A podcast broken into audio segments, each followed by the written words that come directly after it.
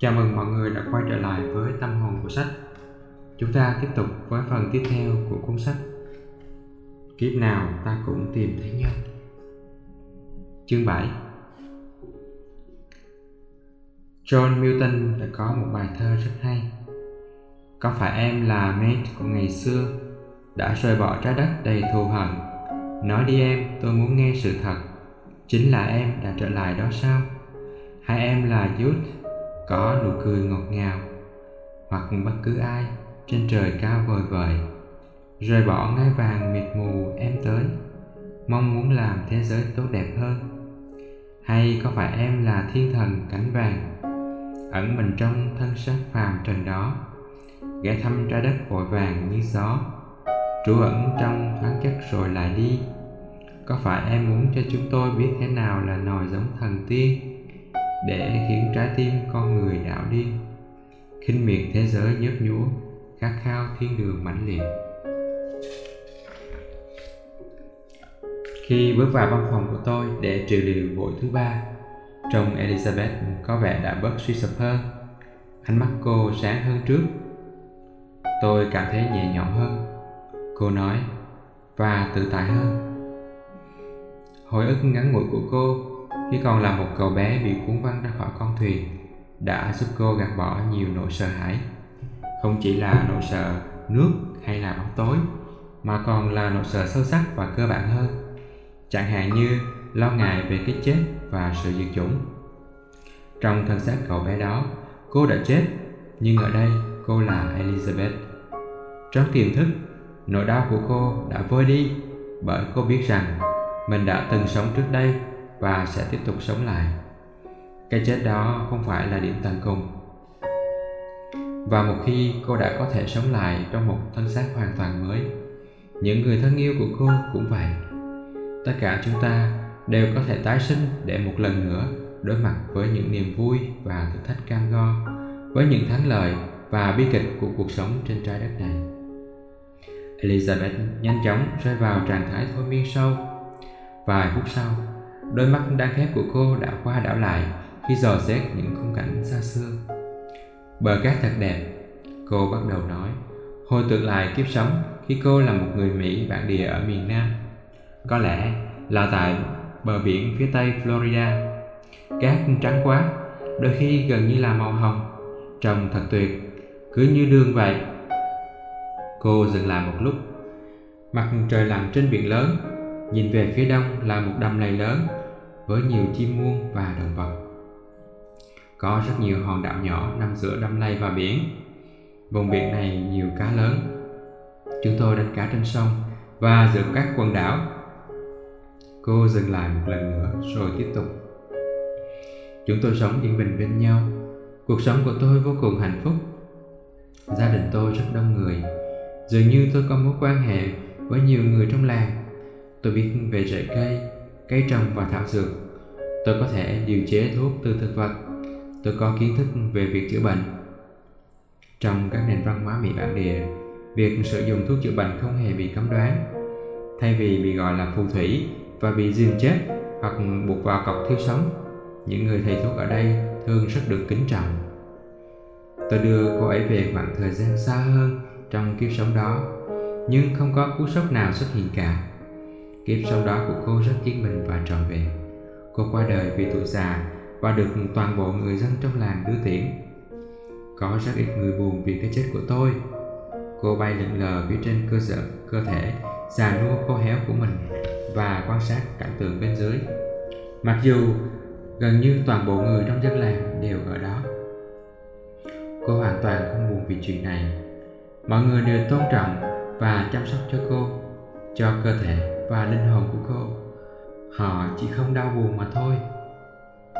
Chúng tôi không thương tiếc cái chết vì biết rằng linh hồn là vĩnh cửu. Linh hồn sẽ trở lại trong hình dạng con người nếu chưa hoàn thành được nhiệm vụ của mình. Cô giải thích. Đôi khi bằng cách kiểm tra cẩn thận thân thể của mình trong kiếp này, chúng tôi có thể biết được danh tính của mình trong kiếp trước. Cô suy nghĩ về khái niệm này một lúc. Chúng tôi tìm kiếm những vết bớt thường thì những chỗ đó đã từng là một vết sẹo và tìm kiếm những dấu hiệu khác cô nói thêm Tương tự, chúng tôi không quá hân hoan mỗi khi có trẻ sinh ra đời, dù rằng được gặp lại một linh hồn cũng là một chuyện tốt. Cô dừng lại, có lẽ đang tìm kiếm từ ngữ để diễn tả quan điểm này. Mặc dù trái đất rất tươi đẹp, không ngừng thể hiện sự hài hòa và liên kết giữa vạn vật và cho chúng ta những bài học lớn lao, nhưng cuộc sống trên trái đất vẫn khó khăn hơn nhiều so với ở đây. Ở thế giới của linh hồn không có bệnh tật, không có sự đau đớn, không có sự chia cách, không có tham vọng, không có cạnh tranh, không thù hận, không sợ hãi, không có kẻ thù. Chỉ có hòa bình và sự hòa hợp. Vì vậy những linh hồn nhỏ khi phải rời khỏi một nơi như vậy sẽ trở về trái đất sẽ không thể cảm thấy hạnh phúc. Sẽ là sai lầm nếu chúng ta ăn mừng trên nỗi buồn của họ, đó là một hành động ích kỷ và vô cảm. Cô kết luận. Điều này không có nghĩa là chúng tôi không chào đón linh hồn đó trở về, cô nhanh chóng bổ sung. Việc thể hiện tình yêu thương và cảm xúc của chúng ta trong thời điểm nhạy cảm là vô cùng quan trọng. Sau khi giải thích quan điểm thú vị về chuyện không trở nên đau buồn khi có người chết đi và không cần ăn mừng khi có trẻ được sinh ra cô im lặng và nghỉ ngơi. Một lần nữa, đây lại là quan niệm về luân hồi và sự tái hợp trong trạng thái vật chất của những người từng là người thân, bạn bè hoặc là người yêu ở kiếp trước đó. Trong mọi thời đại, cũng như trong các nền văn hóa đa dạng suốt chiều dài lịch sử, quan niệm này dường như xuất hiện một cách độc lập. Có lẽ ký ức lờ mờ về kiếp sống xa xưa đó đã kéo cô trở lại florida nhắc cô nhớ về quê hương tổ tiên của mình có lẽ cảm giác mặt cát biển hang cò và những đầm lầy ngập mặn đã đem lại và khơi dậy ký ức linh hồn lôi cuốn tiềm thức của elizabeth vì cuộc sống đó thật dễ chịu và tràn ngập những cảm xúc mãn nguyện vốn không có trong cuộc sống hiện tại của cô. Những cảm xúc xưa cũ này có thể đã đưa lối để cô nộp đơn vào Đại học Miami, nơi đến việc có được học bổng và chuyển đến Miami. Đây không phải là sự trùng hợp ngẫu nhiên, định mệnh đã đưa cô đến nơi này. Cô có mệt không? Tôi hỏi, hướng sự chú ý của mình về lại Elizabeth. Người vẫn đang nghỉ ngơi một cách bình yên trên chiếc ghế tựa Không Cô lặng lẽ trả lời Cô có muốn khám phá tiếp một kiếp sống khác không? Vâng Cô khẽ đáp Chúng tôi lại du hành ngược thời gian và một lần nữa Elizabeth xuất hiện tại một vùng đất xa xưa Đây là một vùng đất hoang vắng Elizabeth bắt đầu quan sát xung quanh Có những ngọn núi cao Những con đường đầy bụi bẩn Các thương nhân thường xuyên đi qua những con đường này. Đây là tuyến đường để họ đi về phía đông hoặc là phía tây. Thế cô có biết đất nước này không? Tôi hỏi, tìm kiếm thông tin chi tiết. Tôi không thích xen kẽ quá nhiều câu hỏi logic cần vận dụng bán cầu não trái, một phần của tâm trí. Những câu hỏi như vậy có thể ảnh hưởng tức thì đến trải nghiệm, thứ thiên về bán cầu não phải và mang tính trực giác nhiều hơn nhưng Elizabeth đang ở trong trạng thái thôi miên sâu. Cô có thể trả lời các câu hỏi và tiếp tục trải nghiệm cảnh tượng này một cách sinh động. Thông tin chi tiết cũng rất quan trọng. Ấn Độ, tôi nghĩ thế. Cô trả lời ngập ngừng. Hoặc chỉ là màn phía Tây, à, biên giới có vẻ không rõ ràng. Chúng tôi sống ở vùng núi, nơi có nhiều thương nhân qua lại. Cô nói thêm, quay trở lại khung cảnh trước mặt. Cô có trông thấy mình không? Tôi hỏi Có Tôi là một cô gái khoảng 15 tuổi Da ngâm và có mái tóc đen Quần áo thì bẩn thỉu Tôi làm việc trong chuồng ngựa Chăm sóc ngựa và la Gia đình chúng tôi rất nghèo Thời tiết lạnh lẽo khiến tay tôi tê cống khi làm việc ở đây. Elizabeth nhăn nhó, nắm chặt cả hai bàn tay. Cô gái trẻ này, bản chất sáng dạ nhưng lại không được học hành. Cuộc sống của cô khốn khó vô cùng. Đám thương nhân thường xuyên làm dùng cô, Đôi khi bọn chúng để lại một ít tiền. Gia đình không thể bảo vệ cô. Cơn đói rét liên tục dày vò cô. Chỉ có một điểm sáng nhỏ nhoi trong cuộc sống của cô gái trẻ. Có một thương nhân trẻ thường xuyên ghé qua Và cùng cha mình với một vài người khác nữa Anh ấy yêu tôi Và tôi cũng yêu anh ấy Anh ấy vui tính và dịu dàng ở bên nhau, chúng tôi cười đùa rất nhiều tôi ước rằng anh ấy có thể ở lại đây và chúng tôi sẽ ở mãi bên nhau như vậy. Nhưng mọi chuyện đã không xảy ra như thế. Cô qua đời ở tuổi 16. Cơ thể cô đã kiệt sức vì cuộc sống cay đắng và thiên nhiên khắc nghiệt. Cô mắc bệnh viêm phổi. Gia đình ở bên khi cô qua đời. Khi chúng tôi cùng xem lại kiếp sống ngắn ngủi này, Elizabeth không cảm thấy buồn bã. Cô đã học được một bài học quan trọng. Tình yêu là điều mạnh mẽ nhất trên thế giới, cô khẽ nói. Tình yêu có thể phát triển và nảy nở ngay cả dưới nền đất bị đóng băng và trong điều kiện khắc nghiệt nhất. Nó tồn tại ở mọi nơi, mọi lúc. Tình yêu là đóa hoa nở rộ trong tất cả các mùa. Khuôn mặt cô nở nụ cười rạng rỡ. Một bệnh nhân của tôi, vốn là luật sư công giáo vừa hồi tưởng lại một kiếp sống ở châu Âu vào cuối thời Trung Cổ. Anh ta nhớ lại cái chết của mình trong kiếp sống đó một kiếp sống đầy rẫy lòng tham, bạo lực và dối trá. Anh ta nhận ra rằng một số đặc tính trong kiếp sống đó tiếp tục tồn tại trong cuộc sống hiện tại. Lúc này, ngã người trên chiếc ghế da mềm mại trong văn phòng của tôi. Anh ta trôi nổi trong kiếp sống trung cổ đó. Đột nhiên, anh ta thấy mình đang đứng ở một nơi giống như địa ngục, giữa những đám lửa và bầy quỷ dữ. Điều này khiến tôi ngạc nhiên.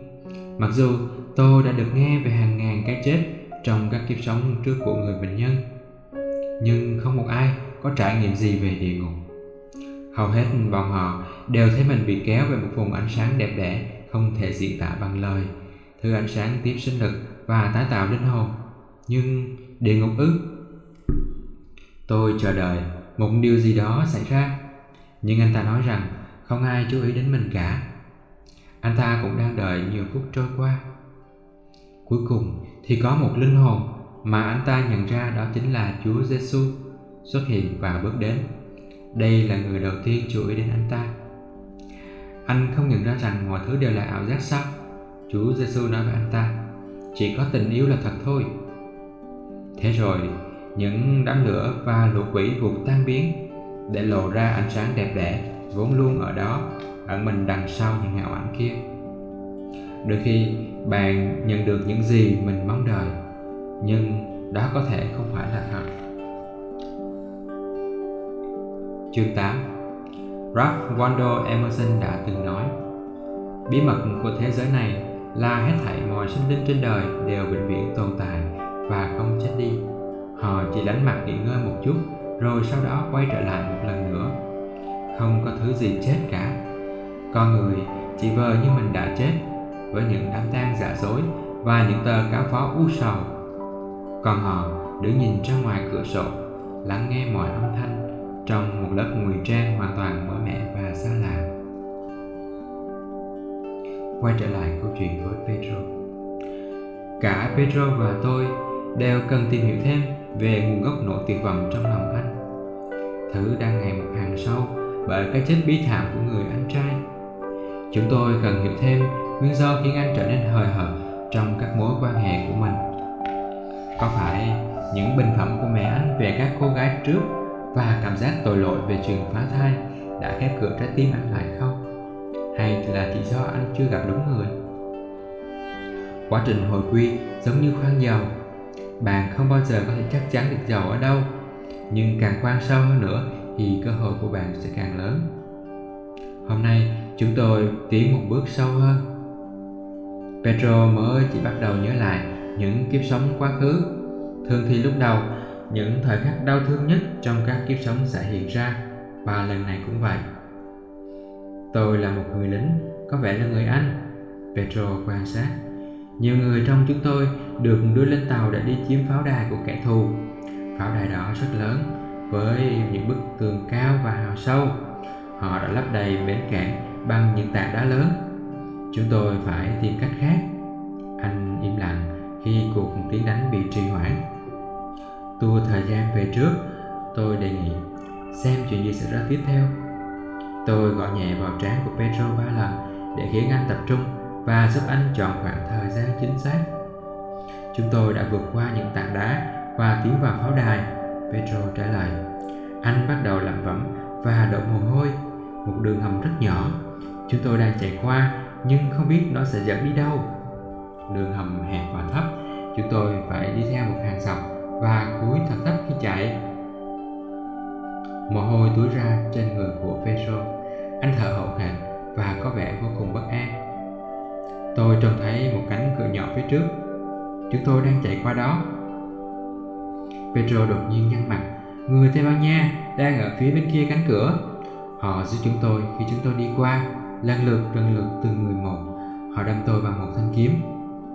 Anh há hốc miệng, giữ chặt lấy cổ, hơi thở trở nên gấp gáp hơn. Anh đang cố thở để lấy không khí, mồ hôi trên mặt chảy ròng ròng và thấm ướt cả áo. Đột nhiên, Pedro ngừng cử động, hơi thở dần ổn định trở lại. Khi tôi dùng khăn giấy lau trán vào mặt anh, mồ hôi bắt đầu ngừng chảy. Tôi đang trôi nổi phía trên cơ thể mình, Pedro nói. Tôi đã rời khỏi kiếp sống đó, xác người chồng chất, máu tươi lên láng, Nhưng giờ tôi đã ở phía bên trên, anh đi làm một lúc. Xem xét lại kiếp sống đó, tôi chỉ giận. Anh đã học được điều gì và bài học gì? Petro cân nhắc về những câu hỏi này ở góc độ cao hơn. Tôi học được rằng bạo lực là một sự vô tri tột cùng. Tôi đã chết một cách vô nghĩa ở một nơi xa quê hương và những người thân yêu. Tôi chết vì lòng tham của kẻ khác. Người Anh và người Tây Ban Nha đều ngu xuẩn chém giết lẫn nhau để tranh giành vàng bạc ở những vùng đất xa xôi. Lòng tham và bạo lực đã giết chết những người này. Tất cả bọn họ đều đã quên mất tình yêu. Pedro lại im lặng. Tôi quyết định để anh nghỉ ngơi và thâm thía những bài học tuyệt vời này. Tôi cũng bắt đầu suy ngẫm về những bài học của Pedro. Qua nhiều thế kỷ, kể từ cái chết vô nghĩa của Pedro tại một pháo đài nơi viễn xứ, vàng đã chuyển thành đô la, bảng Anh, yên và peso. Thế nhưng chúng ta vẫn đang tiếp tục giết hại lẫn nhau vì nó. Quả thật, chuyện này đã diễn ra trong suốt chiều dài lịch sử. Hàng thế kỷ đã trôi qua và những gì chúng ta học được thật quá ít ỏi. Chúng ta còn phải chịu đựng bao nhiêu đau khổ nữa trước khi nhớ lại được tình yêu. Ngồi trên ghế, Pedro khẽ lắc lư đầu. Anh nở một nụ cười thích thú. Một cách tự nhiên, anh đã bước vào một kiếp sống khác gần đây hơn. Khi Pedro hồi tưởng lại các kiếp sống, những trải nghiệm về hình ảnh của anh đặc biệt sống động. Anh đang thấy gì? Tôi hỏi. Tôi là một phụ nữ, anh quan sát. Trông khá xinh đẹp, tôi có mái tóc dài màu vàng, làn da vô cùng nhợt nhạt. Với đôi mắt to màu xanh và bộ quần áo thanh lịch, Petro là một gái làng chơi nổi tiếng ở Đức thời hậu Thế chiến thứ nhất. Mặc dù đất nước đang bị lạm phát trầm trọng, giới thượng lưu vẫn dư tiền để đổi lấy sự phục vụ của cô. Petro gặp chút khó khăn khi nhớ lại tên của người phụ nữ thanh lịch này. À, hình như là Magda.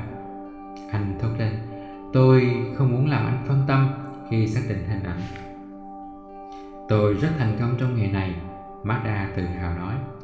Tôi có mối quan hệ thân tình với các chính trị gia, các nhà lãnh đạo quân sự và doanh nhân tầm cỡ. Cô có vẻ hơi tự đắc khi nhớ lại được nhiều hơn. Bọn họ đều bị mê hoặc trước sắc đẹp và kỹ năng của tôi.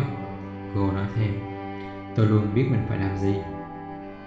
Magda sở hữu một giọng hát tuyệt vời và thường biểu diễn ở những bữa tiệc tối trang nhã. Cô đã học cách thao túng đàn ông. Có lẽ là học từ những kiếp trước. Khi cô còn là đàn ông, tôi thầm nghĩ nhưng không nói ra. Rồi Pedro hạ giọng thì thầm. Tôi rất có ảnh hưởng đối với những người này. Tôi có thể khiến họ thay đổi quyết định. Họ làm thế vì tôi, cô nói, và nhấn mạnh tầm quan trọng và sức ảnh hưởng của mình đối với những người đàn ông quyền lực này. Tôi thường biết nhiều hơn họ, cô tỏ ra rầu rĩ.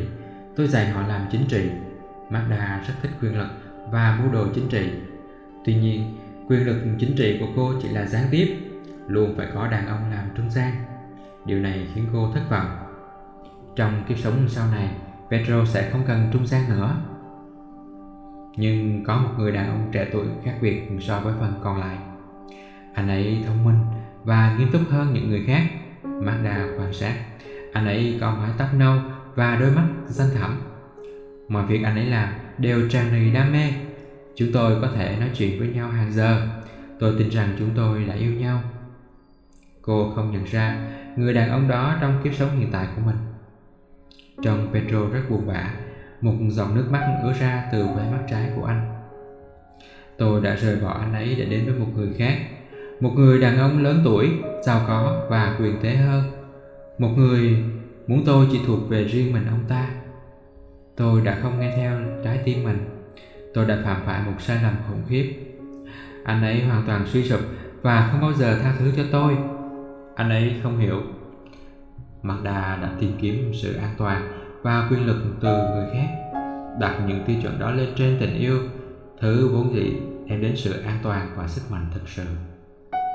Rõ ràng, quyết định đó đánh dấu một bước ngoặt lớn trong cuộc đời của cô, một con đường không thể quay đầu một khi đã rẽ lối.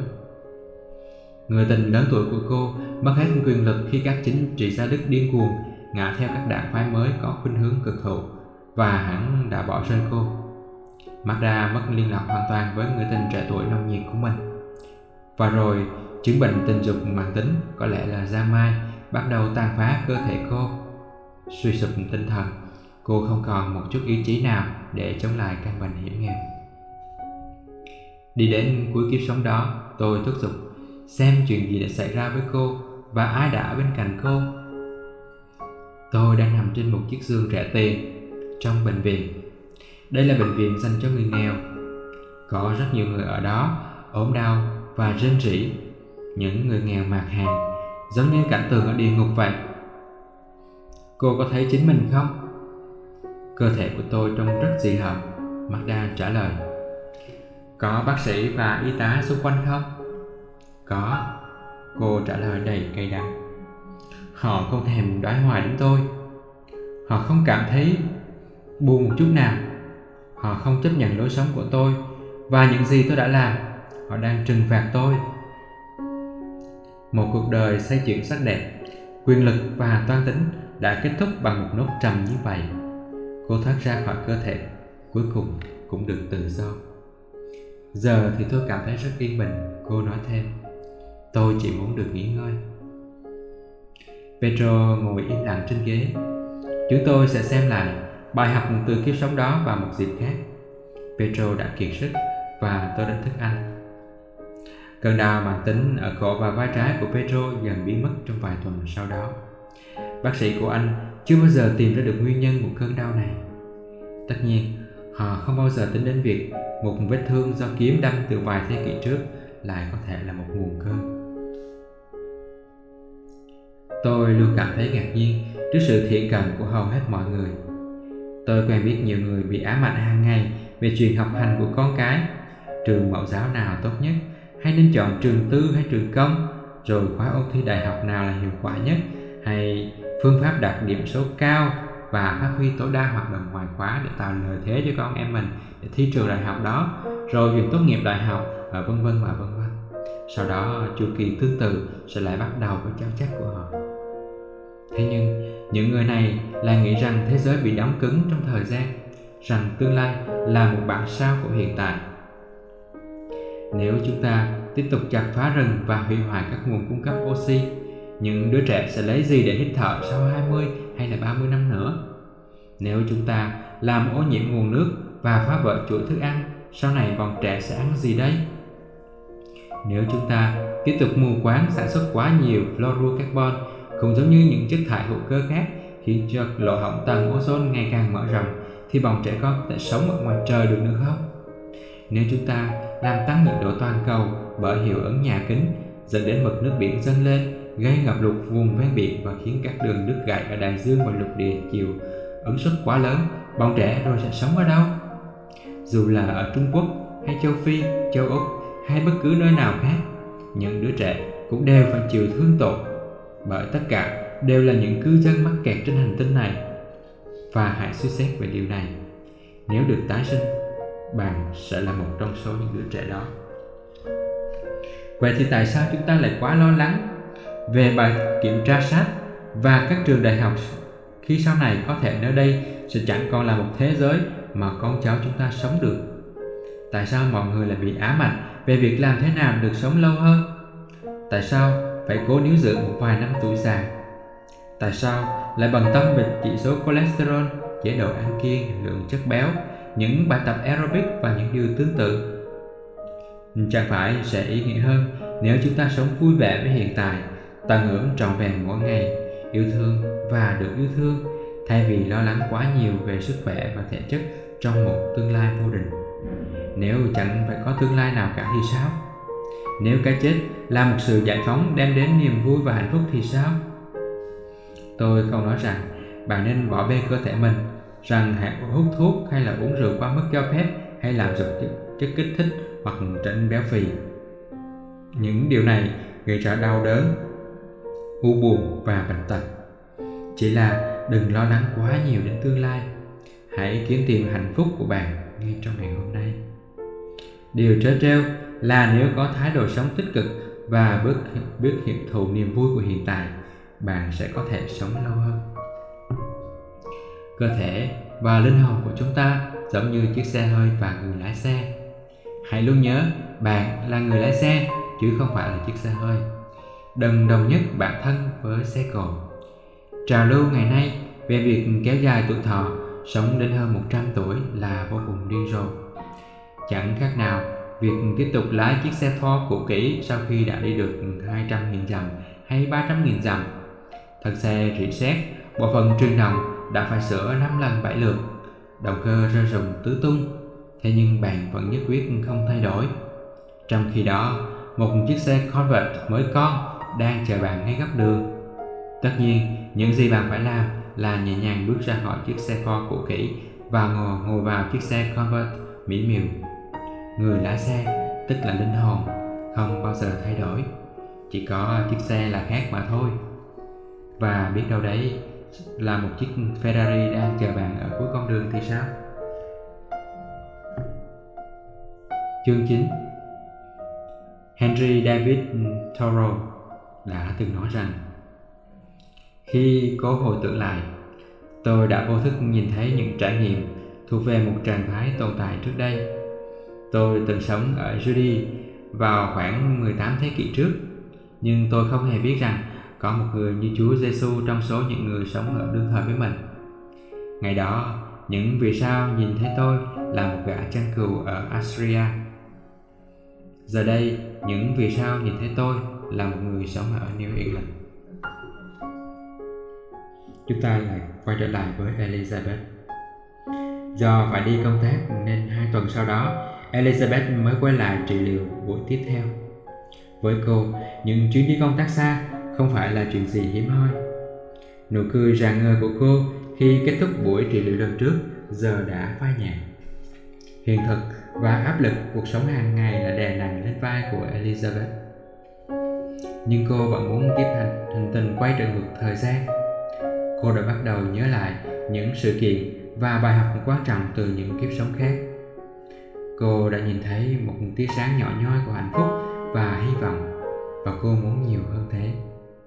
Elizabeth nhanh chóng đạt đến trạng thái thôi miên sâu. Cô nhớ lại những viên đá có màu sắc đặc biệt, thay đổi theo ánh sáng ban ngày và ban đêm ở Jerusalem. Đôi khi là màu vàng, lúc khác lại là màu hồng phớt hoặc là màu be, nhưng rồi cũng quay lại về màu vàng. Cô nhớ lại rằng thị trấn của mình nằm gần Jerusalem với những con đường nhỏ đất đá lợm chởm, rồi những ngôi nhà, người dân trang phục và phong tục của họ. Có một vài vườn nho dăm ba cây sung, vài cánh đồng trồng lanh và lúa mì. Nước được lấy từ những chiếc giếng ở cuối đường. Có những cây sồi cổ thụ và những cây lựu ở gần giếng. Đây là thời kỳ mà Palestine thường diễn ra những hoạt động lớn về tôn giáo và tâm linh. Thời kỳ của những thay đổi người dân không bao giờ đánh mất hy vọng bất chấp cuộc sống khắc nghiệt, điều kiện sinh hoạt khó khăn cũng như sự áp bức từ những kẻ xâm lược tới từ Roma. Cô nhớ cha mình tên là Eli. Ông làm thợ làm gốm tại nhà. Sử dụng nước giếng, ông tạo hình đất sét thành bát đĩa, chai lọ cùng với nhiều món đồ khác cho gia đình mình và dân làng. Thậm chí còn đem bán ở Jerusalem. Đôi khi thương nhân ghé qua làng và mua bình, bát hoặc dụng cụ nấu nướng ở chỗ cha cô. Elizabeth mô tả kỹ hơn về bàn xoay gốm, nhịp chân của cha cô trên chiếc bàn xoay và những chi tiết khác về cuộc sống trong ngôi làng nhỏ này. Tên cô khi ấy là Mimira, một cô gái sống hạnh phúc giữa thời đại loạn lạc. Sớm thôi, cuộc sống của cô sẽ vĩnh viễn thay đổi khi sự loạn lạc đó lan đến ngôi làng nơi cô sinh sống. Chúng tôi tiến tới một sự kiện quan trọng tiếp theo trong kiếp sống đó. Cái chết sớm của cha cô dưới bàn tay của lính La Mã, những kẻ thường xuyên hành hạ các tín đồ cơ đốc đầu tiên sống ở Palestine lúc bấy giờ. Chúng bày ra những trò chơi tàn độc chỉ nhằm mục đích tiêu khiển. Một trong những trò chơi này đã giết chết người cha yêu dấu của Miriam. Đầu tiên, đám lính trói quanh mắt cá chân của Eli và cho người kéo lê ông. Sau một phút dường như dài bất tận, con ngựa dừng lại. Cơ thể cha cô bầm dập, nhưng ông vẫn sống sót. Quá đội kinh hãi, cô con gái của ông có thể nghe thấy tiếng hú hét của đám lính. Nhưng như đó vẫn là chưa đủ với bọn chúng. Sau đó, hai tên quân La Mã quấn đầu dây còn lại quanh ngực chúng và bắt đầu nhảy dừng lên, như thể một lũ ngựa. Cha cô lảo đảo ngã về phía trước, đặt đầu vào một tảng đá lớn. Ông bị thương nặng. Đám lính bỏ mặt ông lại trên một con đường bụi bặm. Sự vô nghĩa của tất cả mọi chuyện càng xoáy, xoáy sâu thêm, nỗi đau đớn xuyên thấu tim gan cô. Trào dâng cơn giận dữ và nỗi tuyệt vọng cay đắng trước cái chết oan nghiệt của người cha. Với đám lính, đây chỉ là một trò tiêu khiển Chúng thậm chí còn không quen biết cha cô Chúng chưa từng biết ông dịu dàng đến giường nào khi chăm sóc từng vết bầm xước nhỏ trên người khi cô còn bé xíu. Chúng chưa từng nghe những câu chuyện hóm hình của ông Mỗi khi ông làm việc trên bàn xoay. Chúng chưa từng ngửi thấy mùi tóc của ông sau khi tắm. Chúng chưa từng nhận được những nụ hôn và những cái ôm của ông. Chúng chưa từng sống cả đời bên cạnh người đàn ông dịu dàng và chu đáo này. Vậy mà, chỉ trong một vài phút kinh hoàng, chúng đã cướp đi một cuộc đời tươi đẹp và lấp đầy những năm tháng còn lại của Miriam bằng một nỗi đau không bao giờ có thể chữa lành, một sự mất mát không gì thay thế được, và một cái hố không bao giờ có thể san lấp, chỉ để tiêu khiển mà thôi. Sự vô nghĩa ấy như một cái dáng, một cái tát vào cô, những giọt nước mắt của nỗi đau và sự thù hận hòa lẫn vào nhau Cô ngồi xuống nền đất bê bết máu Ôm lấy đầu cha đặt qua lòng mình rồi khẽ đung đưa Ông không thể nói được nữa. Máu chảy ra từ khóe miệng của ông. Cô có thể nghe thấy tiếng gầm gừ trong lòng ngực ông Mỗi khi ông cố gắng thở. Cái chết đã cầm kề. Ánh sáng trong mắt ông ngã màu hoàng hôn, Báo hiệu cái kết của cuộc đời. Con yêu cha. Cô khẽ thì thầm, Buồn bã nhìn vào đôi mắt tối tăm của ông. Con sẽ luôn yêu cha. Đôi mắt mơ hồ của ông nhìn lại về phía cô và cái mắt đầy thấu hiểu trước khi nhắm lại lần cuối cùng. Cô tiếp tục ngồi đung đưa cho đến khi mặt trời lặn. Gia đình cô và người dân trong làng nhẹ nhàng gỡ xác ông ra khỏi cô để chuẩn bị chôn cất. Trong tâm trí, cô vẫn có thể nhìn thấy đôi mắt của cha mình. Cô tin chắc rằng ông đã hiểu. Trong khi đang ngồi nặng người trước nỗi tuyệt vọng sâu thẳm của Elizabeth. Tôi nhìn thấy máy ghi âm không hoạt động. Tôi thay một cuộn băng mới vào, đèn báo hiệu ghi âm lóe sáng. Chúng tôi lại tiếp tục tiến hành ghi âm. Tâm trí tôi kết nối đau buồn hiện thời của Elizabeth với nỗi đau buồn tại Palestine cách đây gần 2.000 năm. Liệu đây có phải lại là một trường hợp mà nỗi đau thời xa xưa đang làm trầm trọng thêm nỗi đau thời hiện tại liệu những trải nghiệm về luân hồi và những nhận biết về sự sống sau cái chết có chữa lành được nỗi đau này không? Tôi tập trung trở lại với elizabeth. Tiến về phía trước đi đi tới sự kiện quan trọng tiếp theo. Trong kiếp sống đó, tôi chỉ dặn không có gì cả, cô trả lời. Nghĩa là sao? Không có gì đặc biệt xảy ra cả. Tôi có thể nhìn thấy mọi chuyện sau đó, nhưng không có gì xảy ra. Không có gì cả ư? Đúng, Không có gì. Cô kia nhận đáp lại. Cô có kết hôn không Không Tôi không sống được lâu lắm Tôi không quan tâm đến chuyện sống chết Tôi không thực sự chăm sóc bản thân mình Cái chết của người cha đã ảnh hưởng sâu sắc đến cô, khiến cô suy nhược sức khỏe nghiêm trọng và sớm qua đời. Tôi đã rời khỏi cơ thể ấy, Elizabeth thông báo. Giờ cô đang thấy gì? Tôi... tôi đang trôi nổi. Trôi nổi. Giọng cô nhỏ dần. Ngay sau đó, cô lại lên tiếng, nhưng những lời nói đó không phải của cô. Giọng nói này trầm hơn và rất giàu nội lực. Giống như Catherine, Elizabeth có thể làm điều mà rất ít bệnh nhân của tôi làm được. Cô có thể truyền tải thông điệp từ những bậc thầy, những thực thể cấp cao vô hình vô dạng. Cuốn sách đầu tiên của tôi đã đề cập rất nhiều tới tri thức của họ. Tôi có thể lĩnh hội được những thông điệp tương tự mỗi khi thiền, nhưng khi nghe bệnh nhân nói, từ ngữ dường như mang ý nghĩa rõ ràng hơn. Tôi biết rằng mình phải tự tin hơn vào khả năng của bản thân để lắng nghe và tiếp nhận, lĩnh hội những khái niệm tương tự từ họ. Hãy nhớ lấy, giọng nói vang lên. Hãy nhớ rằng bạn luôn được yêu thương, bạn luôn được bảo vệ và không bao giờ cô đơn. Bạn cũng là hiền thân của ánh sáng, trí tuệ và tình yêu. Và bạn không bao giờ bị lãng quên, không bao giờ bị bỏ mặt hoặc phớt lờ. Thân thể, não bộ kể cả tâm trí của bạn đều không phải là bạn. Bạn là linh hồn, tất cả những gì bạn phải làm là đánh thức ký ức và nhớ lại. Linh hồn không có giới hạn, dù là giới hạn về vật chất hay tinh thần khi năng lượng rung động của linh hồn được làm chậm lại để có thể trải nghiệm được các môi trường đậm đặc hơn. Chẳng hạn như ở tầng mức 3 chiều, linh hồn sẽ được kết tinh và chuyển hóa thành những cơ thể ngày càng đậm đặc hơn. Trạng thái vật chất là đậm đặc nhất trong tất cả. Khi ấy, tốc độ rung động trở nên chậm nhất. Ở trạng thái này, thời gian trôi qua nhanh hơn vì tỷ lệ nghịch với tốc độ rung động. Khi tốc độ rung động tăng lên thời gian sẽ chậm lại. Đây là lý do dẫn đến những khó khăn trong việc lựa chọn đúng cơ thể, đúng thời điểm để quay trở lại trạng thái vật chất. Do thời gian không tương ứng, cơ hội có thể bị bỏ qua.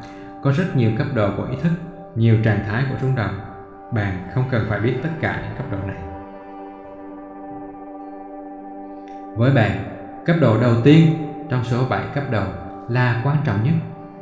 Việc trải nghiệm ở tầng đầu tiên quan trọng hơn là quá trình trừu tượng hóa và trí thức hóa ở những tầng cao hơn. Cuối cùng, bạn cũng sẽ phải trải nghiệm tất cả. Nhiệm vụ của bạn là dạy họ trải nghiệm, biến lòng tin thành trải nghiệm để hoàn tất quá trình học hỏi. Bởi trải nghiệm vượt trội hơn lòng tin. Hãy dạy họ trải nghiệm, loại bỏ nỗi sợ của họ, dạy họ yêu thương và giúp đỡ lẫn nhau. Điều này đòi hỏi tác động đến sự tự do ý chí của người khác nhưng để có được tình yêu, có được lòng trắc ẩn và sự giúp đỡ của người khác, đây là những gì bạn phải làm ở tầng đầu tiên này. Có người luôn nghĩ rằng mình là thực thể duy nhất tồn tại, điều đó là không đúng. Có rất nhiều thế giới và chiều không gian. Số lượng linh hồn vượt xa số lượng vật thể hữu hình. Ngoài ra, linh hồn có thể phân thân nếu muốn có những trải nghiệm cùng một lúc. Điều này có thể xảy ra nhưng đòi hỏi linh hồn phát triển đến một mức độ mà hầu hết khó lòng đạt được. Cuối cùng, họ sẽ thấy rằng chỉ có một linh hồn mà thôi và mọi trải nghiệm đều sẽ được chia sẻ đồng thời. Nhưng đó không phải là chuyện chuyện lúc này đâu. Khi nhìn vào mắt người khác, dù là bất kỳ ai và thấy linh hồn của chính mình đang nhìn lại, bạn sẽ biết rằng mình đã đạt tới một cấp độ khác của ý thức. Khi đó, luân hồi không tồn tại bởi mọi kiếp sống và trải nghiệm đều diễn ra đồng thời. Nhưng trong thế giới ba chiều, luân hồi cũng chân thực như thời gian, một ngọn núi hoặc đại dương. Đó là một dàn năng lượng giống như bao dàn năng lượng khác và mức độ chân thực tùy thuộc vào năng lượng của người quan sát. Chừng nào một người còn cảm nhận được thân thể vật chất và những vật thể rắn, sự tái sinh là chân thực đối với người đó. Năng lượng bao gồm ánh sáng, tình yêu và tri thức. Ứng dụng tri thức này một cách đầy yêu thương chính là trí tuệ. Thứ bạn còn đang rất thiếu vắng ở cấp độ của mình. Elizabeth ngừng nói, giống như Catherine. Cô có thể nhớ được các chi tiết về các kiếp sống vật chất của mình nhưng lại quên hết những thông điệp mà cô đưa ra ở trạng thái chơi vơi giữa các kiếp sống cả hai đều trong trạng thái thôi miên sâu hơn thường lệ một khi truyền tải những thông điệp này một số ít bệnh nhân chìm sâu đến mức mất trí nhớ. Giống như Catherine, thông điệp của Elizabeth có thể hữu ích cho việc khắc phục vấn đề thiếu vắng trí tuệ ở cấp độ chúng ta. Chúng ta sẽ thu hoạch nhiều kiến thức hơn nữa trước khi Elizabeth điều trị xong. Sau khi Catherine khỏi bệnh và kết thúc quá trình trị liệu, sự tiếp cận của tôi với các trí tuệ của các bậc thầy trở nên hạn chế tuy nhiên, thi thoảng trong một giấc mơ vô cùng sống động nào đó, gần như là một giấc mơ sáng suốt. Tôi sẽ nhận được điều nhiều thông tin hơn, chẳng hạn như những gì tôi viết ở phần cuối của cuốn sách ám ảnh từ kiếp trước. Và đôi khi, những thông điệp cũng đến khi tôi đang trong trạng thái thiền sâu. Ví dụ như một hệ thống tâm lý trị liệu dành cho thế kỷ 21 đã được bày ra trước mắt tôi. Một hệ thống mang tính tâm linh và có thể thay thế những kỹ thuật cũ kỹ trong quá khứ. Các thông điệp khúc chiết và hình ảnh rõ nét vượt qua choáng đầy tâm trí tôi với một tốc độ cực nhanh. Đáng tiếc là tôi không thể ghi âm lại tâm trí của mình. Trạm tiếp nhận thông tin. Thế nên, những ý tưởng giống như những viên ngọc, nhưng những chiếc túi miền khảm ngọc, tôi cố gắng giải thích và định nghĩa những ý nghĩ xẹt qua như tên bắn lại lộn xộn như mớ phế liệu. Mở đầu là một thông điệp hết sức rõ ràng. Tất cả đều là tình yêu. Có tình yêu mới có sự thấu hiểu, có sự thấu hiểu mới có sự kiên nhẫn. Và khi đó, thời gian ngừng trôi, tất thảy đều là hiện tại. Ngay lập tức, tôi cảm thấy hoàn toàn thông suốt. Thực tại chính là giây phút này. Quẩn quanh trong quá khứ hoặc tương lai đều sẽ gây ra đau đớn và bệnh tật. Sự kiên nhẫn có thể ngưng động thời gian. Tình yêu của thượng đế là tất cả. Tôi cũng liền nhận thức được rằng những suy nghĩ này có năng lực chữa lành. Tôi bắt đầu hiểu ra. Tình yêu là câu trả lời tối thượng. Tình yêu không phải là thứ gì trừu tượng, mà là một dạng năng lượng hoặc phổ năng lượng mà bạn có thể tạo ra và duy trì trong cuộc đời. Hãy cứ yêu thương, bạn sẽ bắt đầu cảm nhận được thượng đế ngay trong chính tâm hồn của mình hãy cảm nhận tình yêu. Hãy biểu lộ tình yêu. Tình yêu, xua tan nỗi sợ hãi. Khi cảm nhận được tình yêu, bạn sẽ không cảm thấy sợ hãi nữa. Vì mọi thứ trên đời đều là năng lượng và tình yêu chứa đựng mọi loại năng lượng, tất cả đều là tình yêu. Đây là bằng chứng vững chắc về bản chất của thượng đế. Khi yêu thương và không sợ hãi, bạn sẽ biết tha thứ. Bạn có thể tha thứ cho người khác cũng như tha thứ cho bản thân. Bạn nhìn mọi thứ với quan điểm đúng đắn hơn, mặc cảm tội lỗi và sự giận dữ đều là tấm gương phản chiếu của cùng một nỗi sợ hãi. Mặc cảm tội lỗi là cơn giận đã được ẩn giấu bên trong. Sự bao dung sẽ xua tan nỗi giận dữ và mặc cảm tội lỗi. Những cảm xúc vốn không cần thiết và gây tổn hại đến chính bạn. Hãy tha thứ. Đó là một hành động của tình yêu lòng tự tôn có thể cản trở bạn tha thứ. Lòng tự tôn là một biểu hiện của bạn ngã. Bạn ngã là cái tôi tạm bờ và giả dối. Bạn không phải là một thân thể bạn. Bạn không phải là tâm trí bạn. Bạn không phải là bạn ngã của bạn. Bạn lớn lao hơn tất cả những thứ này. Bạn cần bạn ngã để tồn tại trong thế giới ba chiều. Nhưng chỉ cần phần bạn ngã xử lý thông tin mà thôi phần còn lại là lòng tự tôn, kiêu ngạo, tính phòng về sự sợ hãi, hoàn toàn vô dụng. Phần còn lại của bạn ngã sẽ tách bạn khỏi trí tuệ, niềm vui và thượng đế. Bạn cần phải vượt qua bạn ngã đó và tìm ra chân ngã của mình. Chân ngã luôn là phần sâu kín nhất ở bên trong bạn. Đó là trí tuệ, tình yêu thương, sự an toàn và niềm vui. Tư duy rất quan trọng trong thế giới ba chiều nhưng trực giác còn quan trọng hơn. Bạn đã đảo lộn giữa thực tại và ảo tưởng. Thực tại là sự thừa nhận tính bất tử, thần thánh và vô tận của bản thân. Ảo tưởng là những gì nhất thời trong thế giới ba chiều. Sự đảo lộn này gây ra tổn hại. Bạn khao khát ảo tưởng về an toàn thay vì sự đảm bảo của trí tuệ và tình yêu. Bạn khao khát được chấp nhận, trong khi trên thực tế, bạn không bao giờ có thể bị chối từ bạn ngã tạo ra ảo tưởng và che giấu đi sự thật. Bạn phải chiến thắng bạn ngã để có thể nhìn thấy sự thật. Với tình yêu và sự thấu hiểu, bạn sẽ có sự kiên nhẫn vô hạn. Sao phải vội vàng cơ chứ? Thời gian đâu có tồn tại, chỉ là cảm giác của bạn mà thôi. Khi không sống trọn vẹn trong phút giây hiện tại, khi chìm đắm trong quá khứ hay lo lắng về tương lai, bạn đang tự chuốc lấy đau khổ. Thời gian cũng là một ảo tưởng. Ngay cả trong thế giới ba chiều tương lai cũng chỉ là một hệ thống xác suất những gì có thể xảy ra. Vậy thì tại sao bạn phải lo lắng cơ chứ? Tự thân bạn có thể là thực hiện liệu pháp. Sự thấu hiểu chính là liệu pháp. Tình yêu là liệu pháp tối ưu. Những nhà trị liệu những người thầy à, chuyên gia có thể hỗ trợ bạn nhưng chỉ trong một khoảng thời gian giới hạn cần phải hướng vào bên trong và sớm hay muộn bạn cũng phải tự bước đi trên con đường đó một mình. Mặc dù trên thực tế, bạn không bao giờ đơn độc. Nếu cần, hãy cân đo thời gian bằng những bài học được tiếp nhận, chứ không phải bằng phút, giờ hoặc năm. Bạn có thể tự chữa lành bản thân trong 5 phút, một khi đã nhận ra một nhận thức thấu đáo. Hoặc trong 50 năm, chẳng có gì khác biệt cả. Quá khứ cần được hồi tưởng để rồi lãng quên. Hãy buông bỏ không chỉ những tổn thương thời thơ ấu và những tổn thương trong kiếp trước, mà cả những quan điểm, nhận thức sai lầm, hệ thống niềm tin được nhồi nhét trong đầu bạn. Hãy buông bỏ mọi suy nghĩ cũ kỹ. Thực chất, hãy buông bỏ mọi suy nghĩ. Làm sao bạn nhìn được thế giới một cách tươi mới và rõ nét với tất cả những suy nghĩ đó? Nếu bạn cần học điều gì đó mới mẻ, đòi hỏi một góc nhìn trong veo thì sao? Suy nghĩ tạo ra ảo tưởng về sự tách biệt và khác biệt. Bạn ngã sẽ duy trì ảo tưởng này, và ảo tưởng này sẽ tạo ra sự sợ hãi, lo âu và đau khổ tột cùng. Kết quả là sự sợ hãi, lo âu và đau khổ đã tạo ra sự oán giận và bạo lực.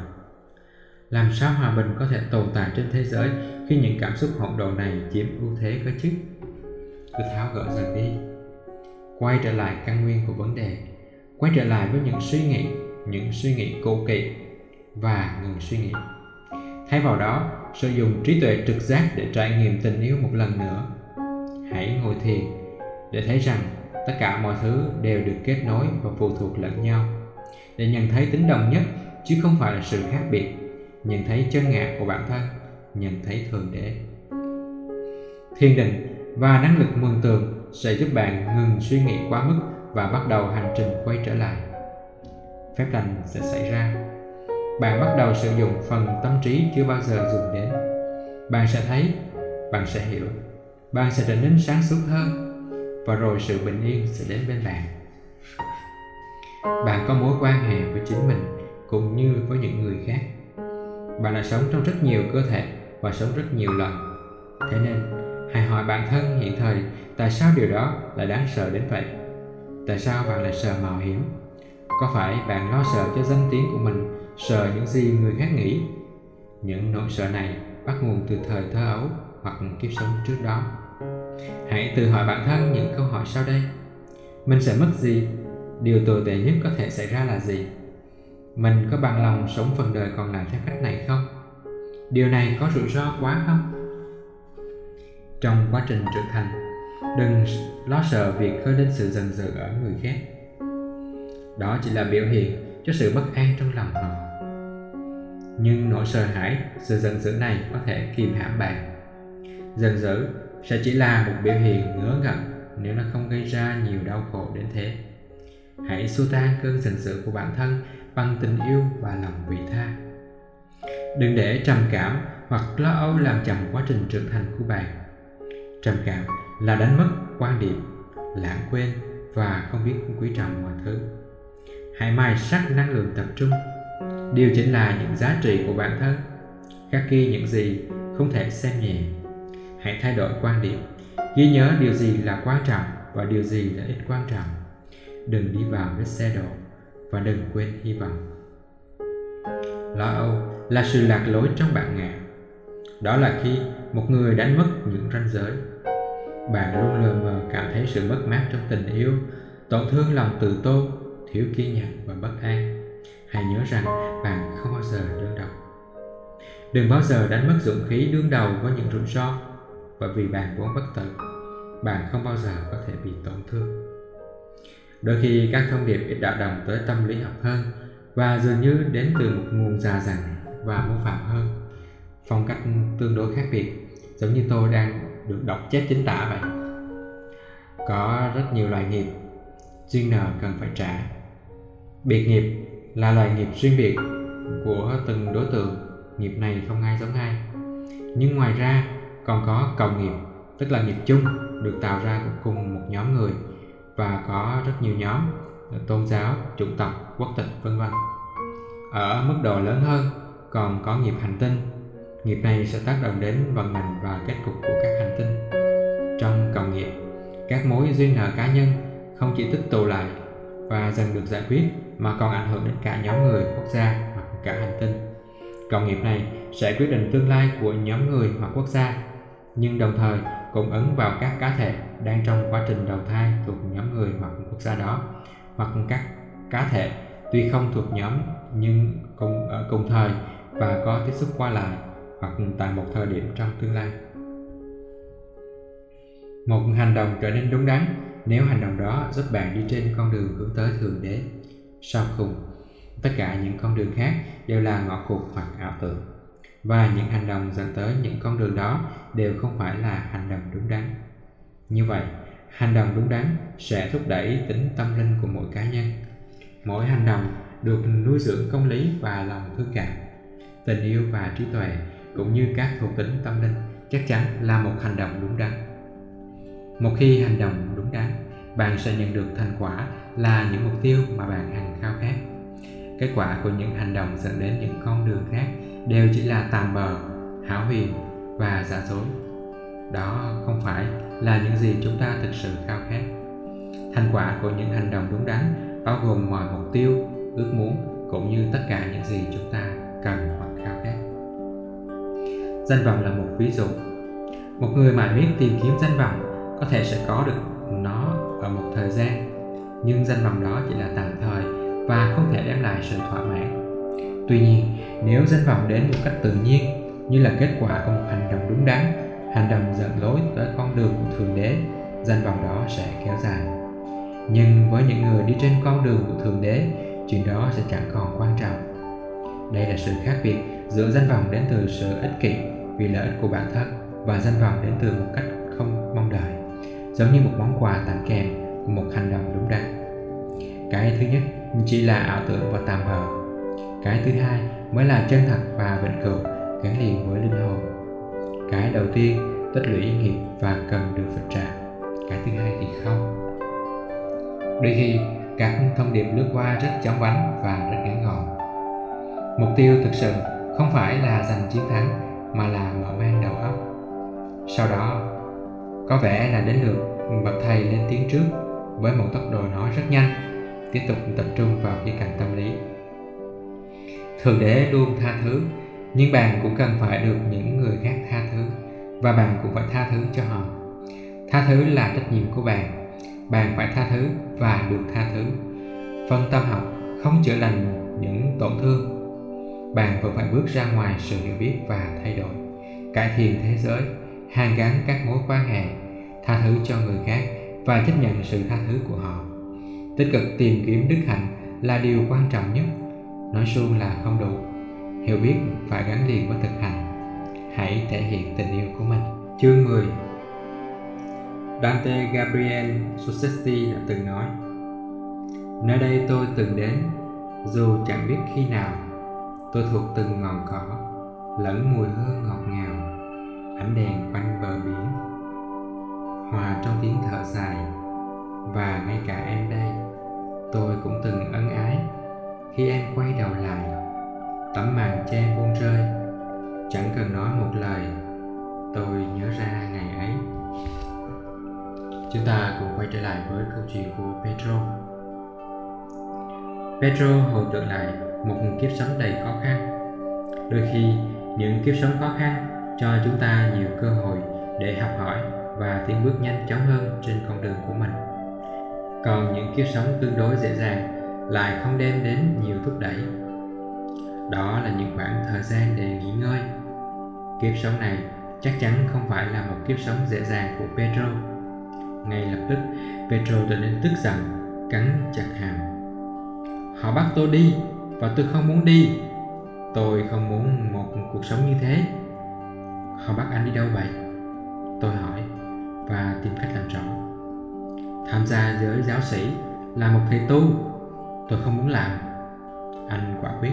Rồi Pedro im lặng một lúc, vẫn rất giận dữ. Sau đó anh bắt đầu giải thích. Tôi là con trai út. Mọi người đều hy vọng tôi sẽ trở thành thầy tu nhưng tôi không muốn rời bỏ cô ấy. Chúng tôi yêu nhau. Nhưng nếu tôi ra đi, người khác sẽ có được cô ấy, chứ không phải tôi. Tôi không thể chịu nổi được điều đó. Tôi thà chết còn hơn. Nhưng Pedro không chết. Thay vào đó, anh dần chấp nhận số phận, không thể tránh khỏi của mình. Anh buộc phải rời xa tình yêu của cuộc đời mình. Trái tim anh tan nát, nhưng anh vẫn tiếp tục sống. Nhiều năm trôi qua mọi chuyện lúc này không tệ lắm. Cuộc sống vô cùng bình lặng. Tôi rất gắn bó với cha trưởng tu viện và đã chọn ở lại với ông ấy. Sau một khoảng im lặng, cuối cùng petro cũng nhận ra. Ông ấy chính là anh trai tôi. Anh trai tôi? Tôi biết đó là anh ấy.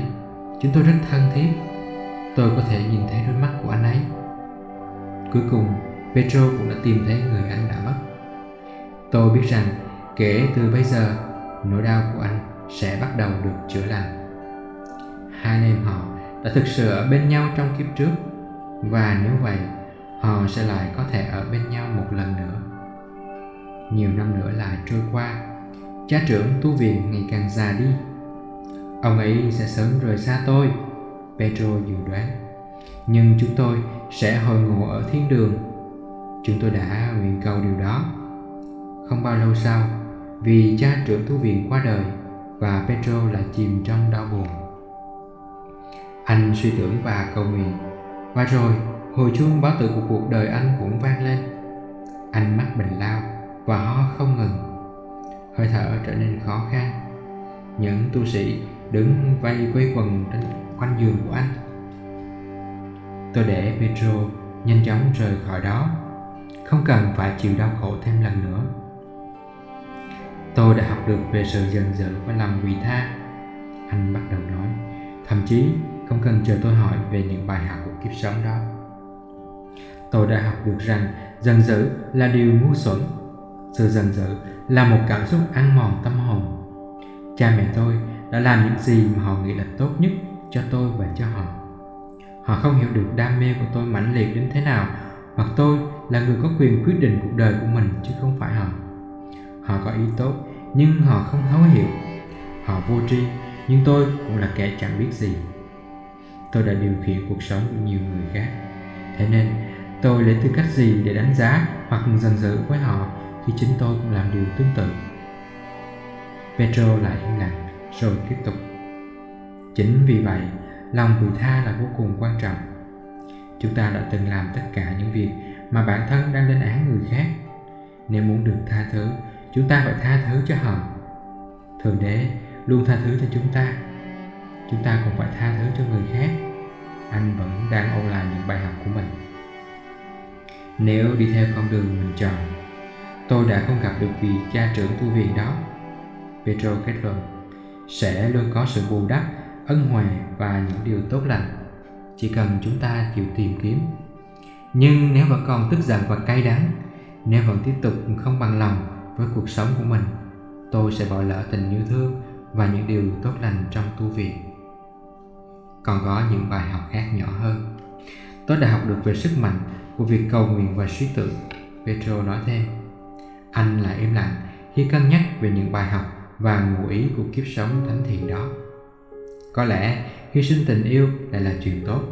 Anh phỏng đoán, để nhận được tình yêu lớn lao hơn của thượng đế và những vấn đề trong xã hội tôi không chắc chắn về điều đó có vẻ như petro cũng vậy vài trăm năm sau ở đức linh hồn của petro trong thân xác của magda đã chọn một con đường hoàn toàn khác Bước tiếp theo trong hành trình của Pedro nhằm tìm ra điểm giao hòa bình giữa tình yêu và tâm linh và tình yêu lãng mạn xảy ra ngay lập tức sau ký ức về kiếp sống tu sĩ.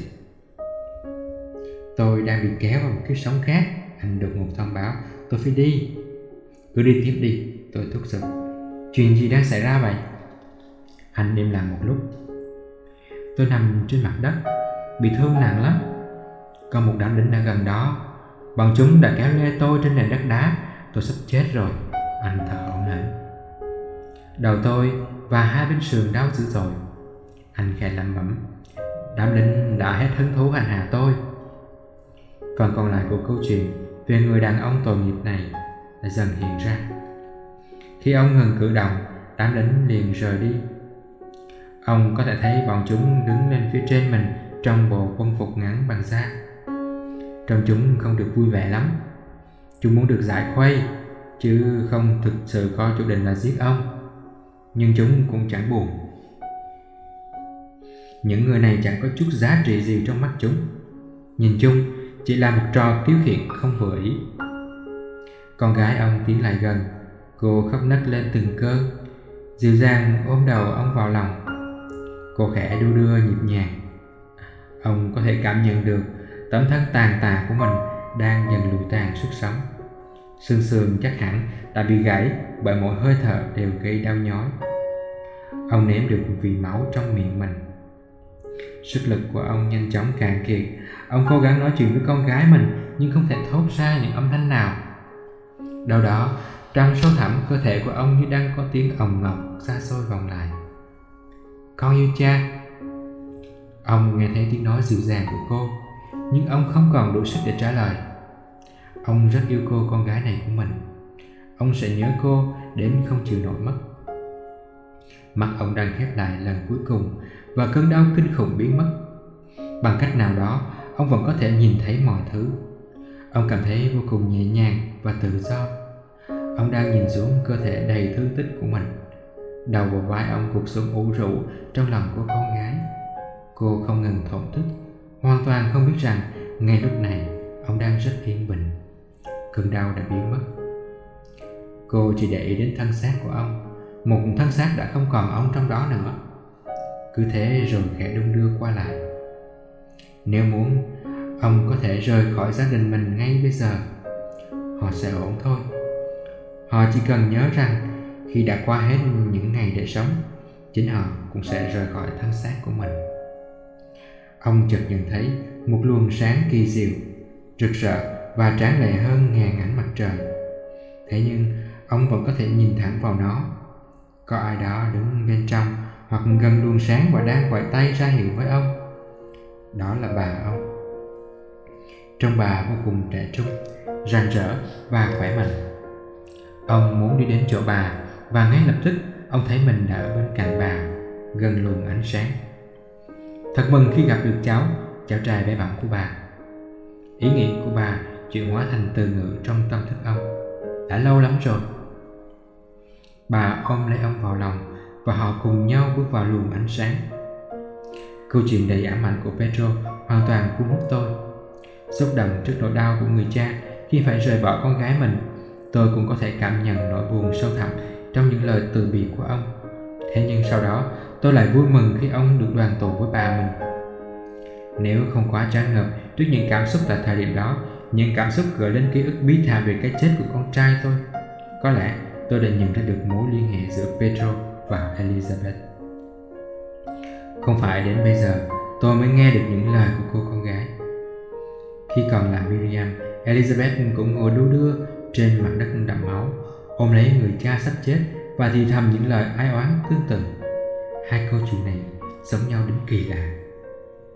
Tại thời điểm đó, cảm xúc đã che lấp tầm nhìn của tôi. Chưa kể vài tuần đã trôi qua kể từ lần cuối tôi gặp Elizabeth có hàng chục bệnh nhân khác xen giữa do đó càng khó cho tôi để nhận ra việc khám phá ra số mệnh ràng buộc giữa hai người của họ bị trì hoãn lại cho đến một ngày khác tôi nhớ lại kiếp sống ngắn ngủi của adam, đứa con trai đầu lòng của mình có lẽ vì tôi hình dung đến nỗi đau của con gái Pedro trong kiếp sống cổ xưa kia đã gợi lại ký ức này. Carol và tôi đã run rẩy ôm lấy nhau sau cuộc điện thoại từ bác sĩ tại bệnh viện. Cuộc sống của Adam đã kết thúc chỉ sau 23 ngày. Ca phẫu thuật hở van tim đã không thể cứu được thằng bé. Chúng tôi run rẩy khóc, chúng tôi chẳng thể làm gì khác vào lúc đó. Nỗi đau dường như vượt quá sức chịu đựng cả về thể chất lẫn tinh thần. Ngay cả lúc hít thở cũng trở nên khó khăn. Cảm giác đau nhói mỗi khi hít sâu và không khí gần như không lọt vào được. Hệt như đang mặc một chiếc áo ngực chật chội, một chiếc áo ngực làm bằng nỗi buồn nhưng không có móc khóa để cởi ra. Theo thời gian, nỗi buồn dần vơi đi nhưng lỗ trống trong tim thì vẫn còn đó. Chúng tôi còn có Jordan, rồi có Ami. Chúng đều là những đứa trẻ độc đáo và đặc biệt, nhưng chúng không thể thay thế Adam được. Thời gian có thể chữa lành những vết thương, giống như những gần sóng lăn tăn sau khi ném một hòn đá nặng xuống mặt hồ đang yên ả. Những gần sóng đau buồn chầm chầm đang dần ra xa, giống như những ngầm sóng đầu tiên bao quanh lấy hòn đá.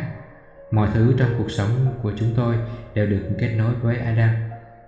Theo thời gian, những con người mới và những trải nghiệm mới bước vào cuộc sống của chúng tôi. Những thứ không có mối liên hệ trực tiếp nào với Adam những gần sóng không ngừng lan xa hơn nhiều sự kỳ mới nhiều vấn đề mới nhiều con người mới đó là lúc để hồi phục chúng tôi lại có thể hít thở sâu bạn không bao giờ có thể quên được nỗi đau nhưng khi thời gian trôi qua bạn có thể chung sống với nó. Mười năm sau chúng tôi gặp lại Alan ở Miami. Thằng bé đã nói chuyện với chúng tôi qua Catherine bệnh nhân trong cuốn ám ảnh từ kiếp trước. Sau một thập kỷ sống trong đau đớn, chúng tôi bắt đầu hiểu về sự bất tử của linh hồn. Chương 11 Mỗi chúng ta đã nhiều lần sống chết, trôi qua lại giữa hai cõi bất diệt, cõi tâm linh và cõi dương gian. Người Ireland cổ đại đều biết, cho dù anh qua đời trên giường bệnh hay trúng phải đàn xuống trường, dẫu chia lìa những người thương yêu nhất chẳng có gì phải sợ hãi vấn vương dù đào huyệt đầy gian khổ can trường thốn càng sắc cơ bắp càng rắn chắc họ sẽ mang xác anh lên mặt đất đem trở về trong tâm trí nhân gian đây là bài thơ của Wicked Jesus và bây giờ chúng ta quay trở về câu chuyện với Elizabeth Elizabeth khẽ nức nở khi ngồi lên chiếc ghế tựa quen thuộc. Mascara chảy xuống thành từng vệt dài dưới mắt của cô. Tôi đưa cho Elizabeth một chiếc khăn giấy. Cô bần thần chấm nhẹ vào mắt mình trong khi những vệt mascara màu đen dần chạy nhanh hơn xuống dưới cằm. Cô vừa mô tả lại một kiếp sống khi cô là một phụ nữ người Ireland. Kiếp sống đó đã kết thúc một cách thanh bình và ngập tràn hạnh phúc Tuy nhiên, sự tương phản hoàn toàn với cuộc sống hiện tại và đầy thất vọng cũng như tuyệt vọng khiến cho cô đau buồn. Thế nên cô đã khóc mặc dù kiếp sống đó kết thúc có hậu. Đây là những giọt nước mắt của nỗi buồn, chứ không phải của niềm vui. Buổi trị liệu hôm nay của Elizabeth khởi đầu nhẹ nhàng hơn hẳn. Cô vừa mới lấy lại được năng lượng và sự tự tin để bắt đầu một mối quan hệ lần này là một cuộc gặp gỡ ngắn ngủi với một người đàn ông lớn tuổi Ban đầu, Elizabeth bị anh ta thu hút vì tiền bạc và địa vị. Nhưng giữa họ không nảy sinh tình cảm, ít nhất là ở phía cô. Lý trí của cô muốn được ổn định, muốn chấp nhận rằng người đàn ông này có thể đem đến sự an toàn. Anh ta dường như cũng khá chăm lo cho cô, và đằng nào cô cũng đâu thể nào kén cá chọn canh. Nhưng trái tim của Elizabeth nói không, không ổn định gì hết. Cô không yêu anh ta mà không có tình yêu thì mối quan hệ đó là gì cơ chứ lý lẽ của trái tim cuối cùng đã thắng anh ta thúc ép cô tiến xa hơn đòi hỏi chuyện chăn gối và một mối quan hệ nghiêm túc. Elizabeth quyết định dừng lại. Cô cảm thấy nhẹ nhõm. Dù có chút buồn khi lại phải cô đơn, nhưng không tới mức suy sụp. Nhìn chung, cô đã kết thúc mối quan hệ này một cách hợp tình hợp lý. Và giờ thì cô đang ở đây, Mặt sưng đỏ, Mũi nghẹt cứng Và mascara chảy xuống rầm rầm. Khi chúng tôi bắt đầu quá trình hồi quy Elizabeth rơi vào trạng thái thôi miên sâu và tôi đưa cô quay ngược thời gian một lần nữa. Lần này cô xuất hiện ở Ireland khoảng vài thế kỷ trước. Tôi rất xinh đẹp, cô bình luận, ngay sau khi tìm thấy chính mình. Tôi có mái tóc đen và đôi mắt màu xanh nhạt. Tôi ăn mặc rất giản dị và không trang điểm hay đeo trang sức, như thể đang tìm cách giấu mình. Da tôi rất trắng như kem vậy. Giấu mình khỏi cái gì? Tôi hỏi. Lần theo chỉ dẫn của cô. Cô im lặng một chút, tìm câu trả lời. Khỏi chồng của tôi, đúng vậy, là anh ta. Hồi đó là một gã thô lỗ. Anh ta uống rượu quá nhiều và trở nên hung bạo. Anh ta còn rất ích kỷ. Tôi nguyền rủa cuộc hôn nhân này. Nhưng tại sao cô lại chọn anh ta chứ? Tôi không hề chọn anh ta. Tôi, tôi sẽ không bao giờ chọn anh ta mà là cha mẹ tôi chọn anh ta và bây giờ họ đều đã mất. Họ đã mất nhưng tôi vẫn phải sống với anh ta. Cuộc sống hiện tại của tôi chỉ còn một anh ta mà thôi. Cô nói, một nỗi buồn mong manh xen lẫn với cơn giận trong giọng nói của cô. Cô có con không? Còn ai khác sống với cô nữa không? Tôi hỏi. Không. Cô đã vơ dần, nhưng ngày càng tỏ rõ nỗi buồn bã. Tôi không thể. Tôi đã có một lần sảy thai, mặt rất nhiều máu và bị nhiễm trùng. Họ nói tôi không thể sinh con được nữa. Anh ta còn trút giận lên tôi vì chuyện đó, trách móc tôi vì không sinh được con trai cho anh ta. Như thể là tôi muốn điều đó vậy. Nỗi buồn là được khuấy lên. Anh ta đánh đập tôi, cô nói thêm, dần đột nhiên dìm xuống. Anh ta đánh đập tôi chẳng khác nào một con chó. Tôi căm hận anh ta. Cô ngừng nói, khoe mắt ứa lệ. Anh ta đánh đập cô ư? Tôi lặp lại. Vâng. Cô trả lời đơn giản. Tôi chờ thêm thông tin, nhưng có vẻ như cô ấy không muốn nói kỹ hơn. Anh ta đánh cô vào đâu? Tôi nhấn mạnh. Lưng tôi, tay tôi, mặt tôi, khắp mọi nơi cả. Cô có ngăn được anh ta không? Đôi lúc tôi cũng có phản kháng, nhưng sau đó anh ta đánh tập tôi dã man hơn anh ta uống quá nhiều. Lựa chọn khôn ngoan nhất đối với tôi là chấp nhận bị đánh đập. Cuối cùng, anh ta sẽ thấm mệt và dừng lại cho đến lần tiếp theo. Hãy nhìn anh ta thật kỹ, tôi thúc giục. Nhìn vào mắt anh ta, xem liệu cô có nhận ra anh ta là ai trong cuộc sống hiện tại của mình không? Elizabeth nhắm mắt lại. Vết nhăn hằn lên trán của cô, như thể cô đang nhìn, mặc dù mí mắt vẫn khép. Tôi biết anh ta đó là George là George. Tốt, quay trở lại kiếp sống đó những màn đánh đập đã dừng lại. Cô đã nhận ra George. Tay giám đốc ngân hàng mà cô hẹn hò cách đây một năm rưỡi. Mối quan hệ này kết thúc khi George trở nên bạo hành. Các hành ngộ tính cách như bạo hành có thể tồn tại qua nhiều kiếp nếu chúng ta không nhận ra và tìm cách phá vỡ ở cấp độ tiềm thức nào đó. Elizabeth và George đã nhớ ra nhau. Họ đến với nhau một lần nữa và anh ta đã tiếp tục bạo hành với cô. Tuy nhiên, sau nhiều thế kỷ, Elizabeth đã học được một bài học quan trọng. Lần này, Elizabeth có đủ sức mạnh và lòng từ trọng để kết thúc mối quan hệ này ngay khi bắt đầu có hiện tượng bạo hành. Khi phát hiện ra nguồn cơn trong quá khứ, việc phá bỏ những thói tiêu cực này thậm chí còn dễ dàng hơn. Tôi nhìn Elizabeth, cô giữ im lặng, trông cô vô cùng buồn bã và tuyệt vọng. Tôi đã có đủ thông tin về người chồng bạo hành của cô, thế nên tôi quyết định đưa cô về khoảng thời gian sau đó. Tôi sẽ đếm ngược từ 3 đến 1 và vỗ nhẹ vào trán cô. Tôi nói, khi đó cô hãy tiến tới một sự kiện quan trọng tiếp theo trong kiếp sống này. Hãy để tâm trí tập trung hoàn toàn khi tôi đếm, hãy xem chuyện gì xảy ra với cô. Khi tôi đếm đến một, Cô bắt đầu mỉm cười hạnh phúc. Tôi thấy mừng vì đã có một chút ánh sáng trong kiếp sống ảm đạm này. Anh ta đã chết. Tạ ơn Chúa Và tôi rất hạnh phúc, Cô thốt lên. Tôi đang sống bên người đàn ông tôi yêu.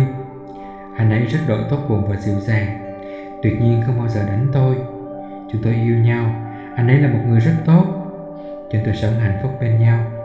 Nụ cười hạnh phúc của cô dường như không bao giờ tắt. Chồng cô chết như thế nào? Tôi hỏi.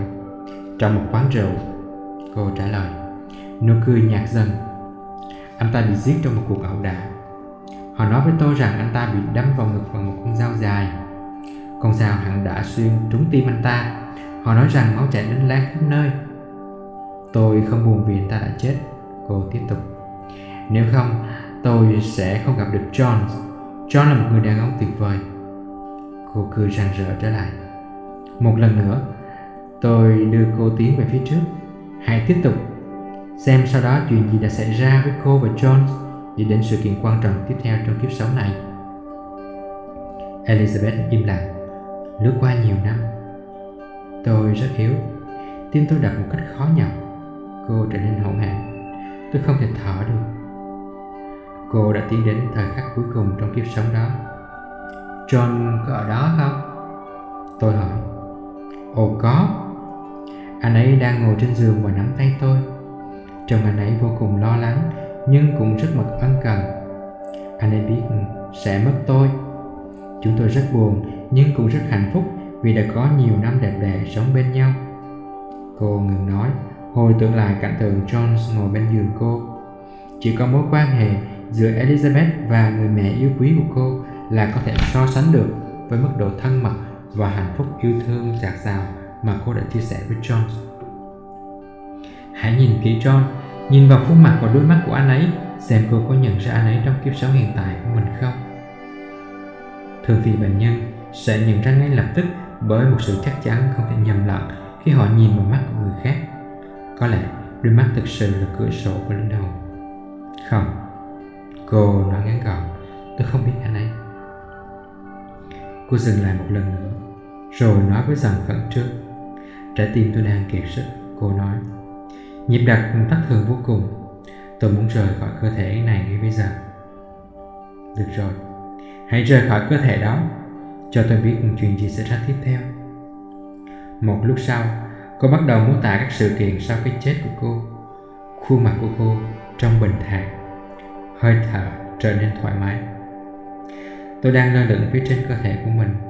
Gần góc trần nhà. Tôi có thể thấy John đang ngồi cảnh sát tôi. Anh ấy chỉ ngồi đó. Anh ấy không muốn cử động. Giờ anh ấy chỉ còn lại một mình. Chúng tôi chỉ còn có nhau mà thôi. Vậy là hai người không có con sao?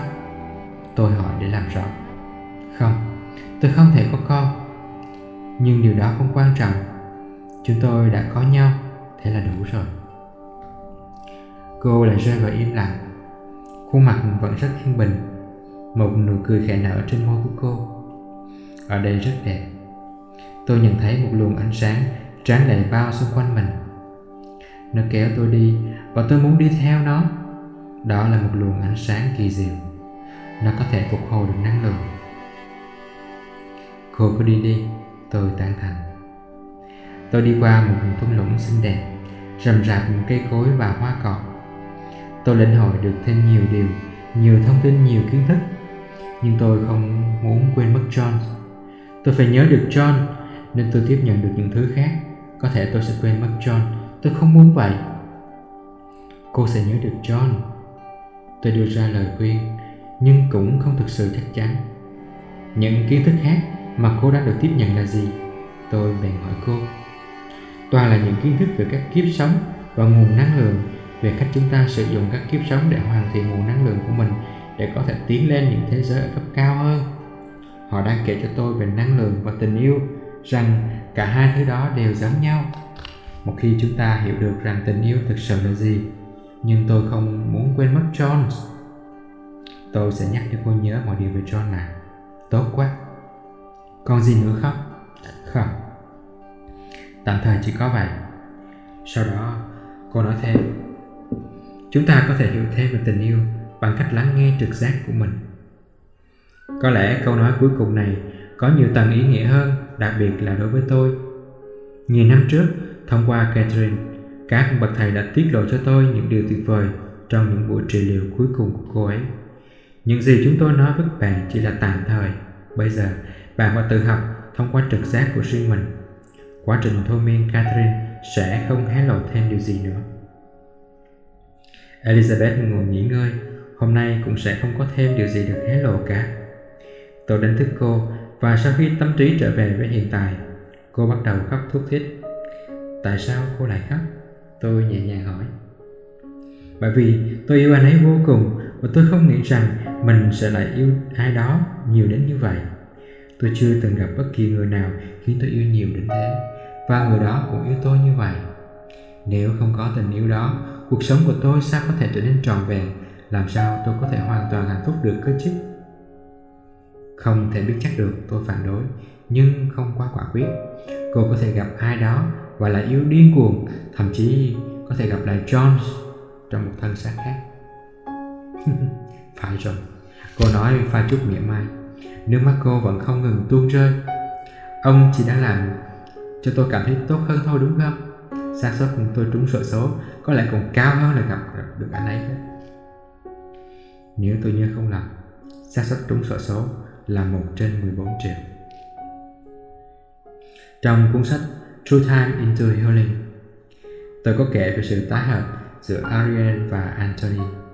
Sự tái hợp với một linh hồn tri kỷ sau một cuộc chia ly dài bất đắc dĩ có thể là một trải nghiệm đáng để chờ đợi ngay cả khi sự chờ đợi đó kéo dài nhiều thế kỷ.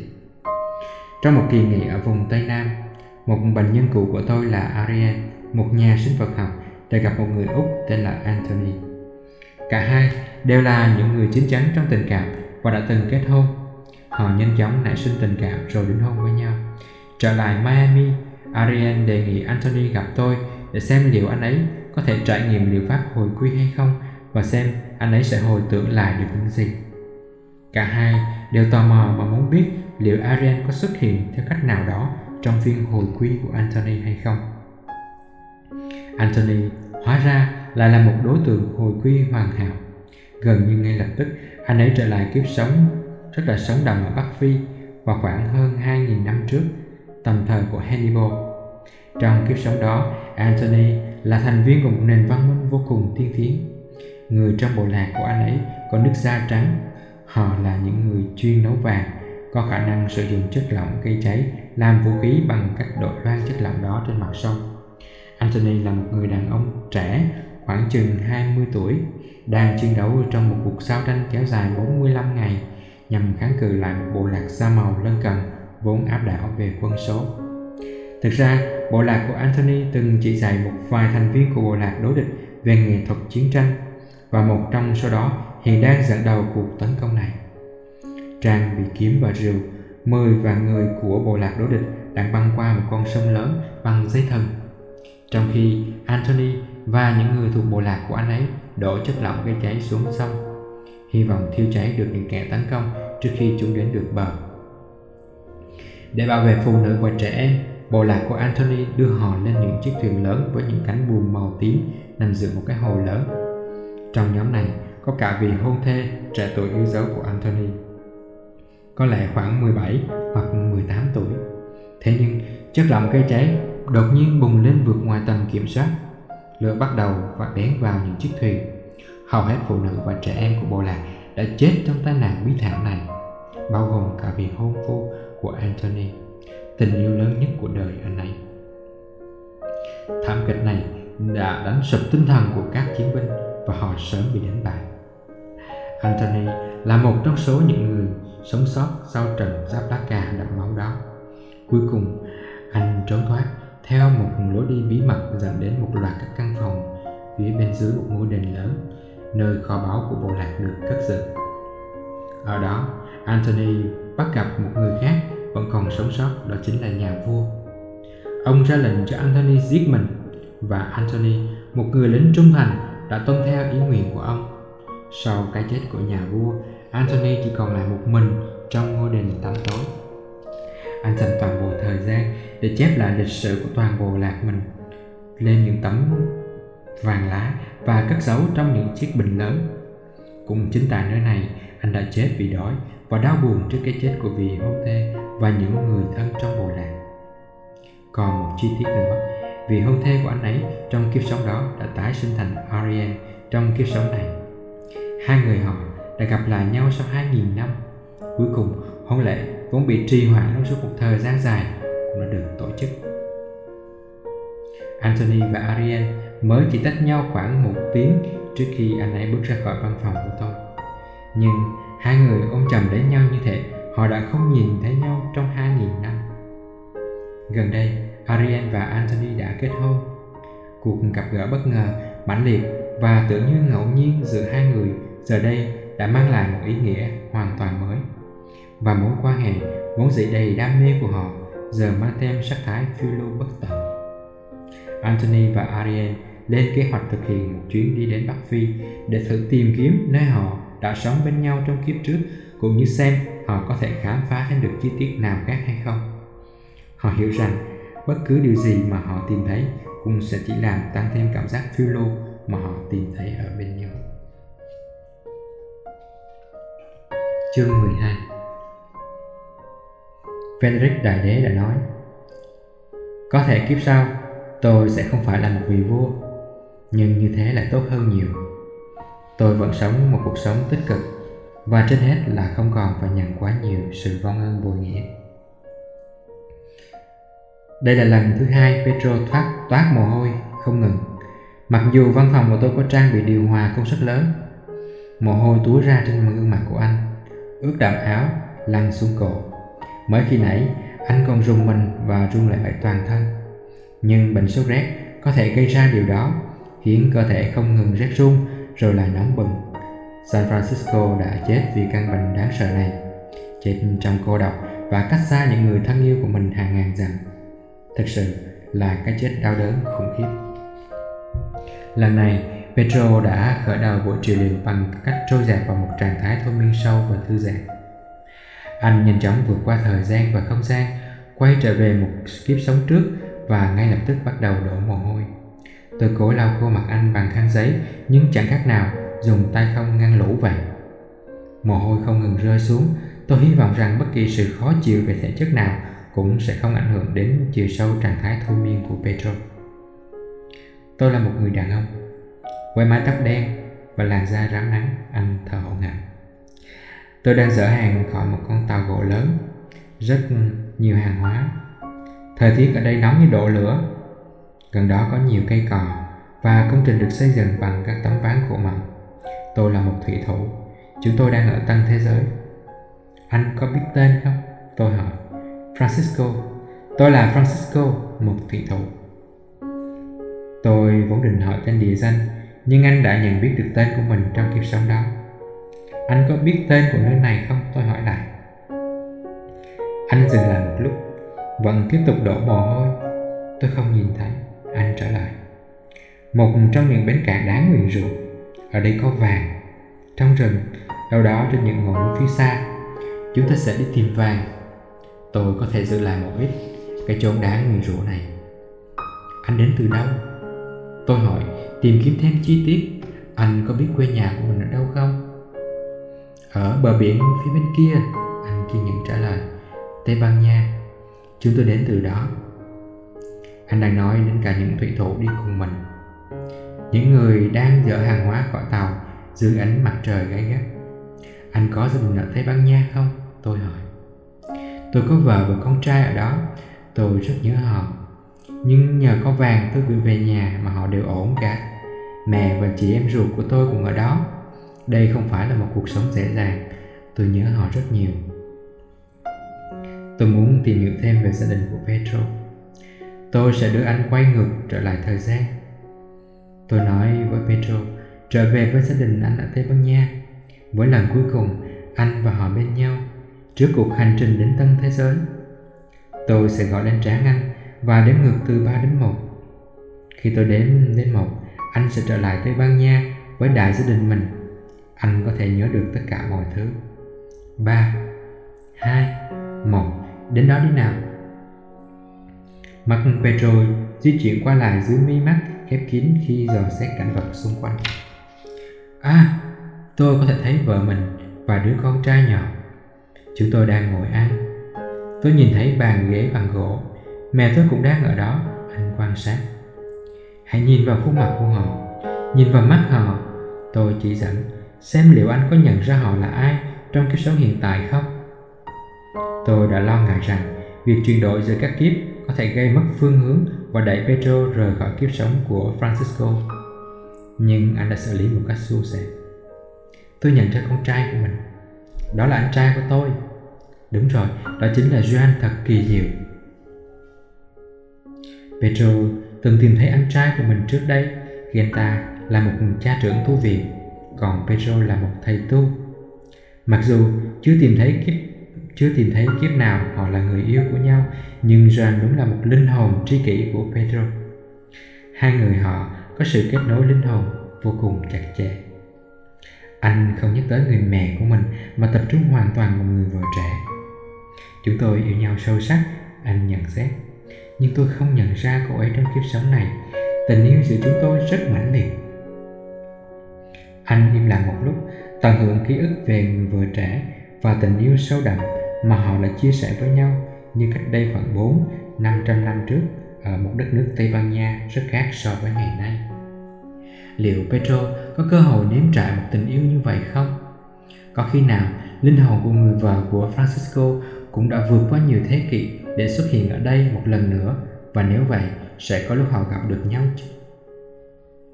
Tôi đưa Francisco trở lại tân thế giới và cuộc hành trình tìm vàng. Hãy quay trở lại cảng. Tôi chỉ dẫn nơi anh đang dỡ hàng.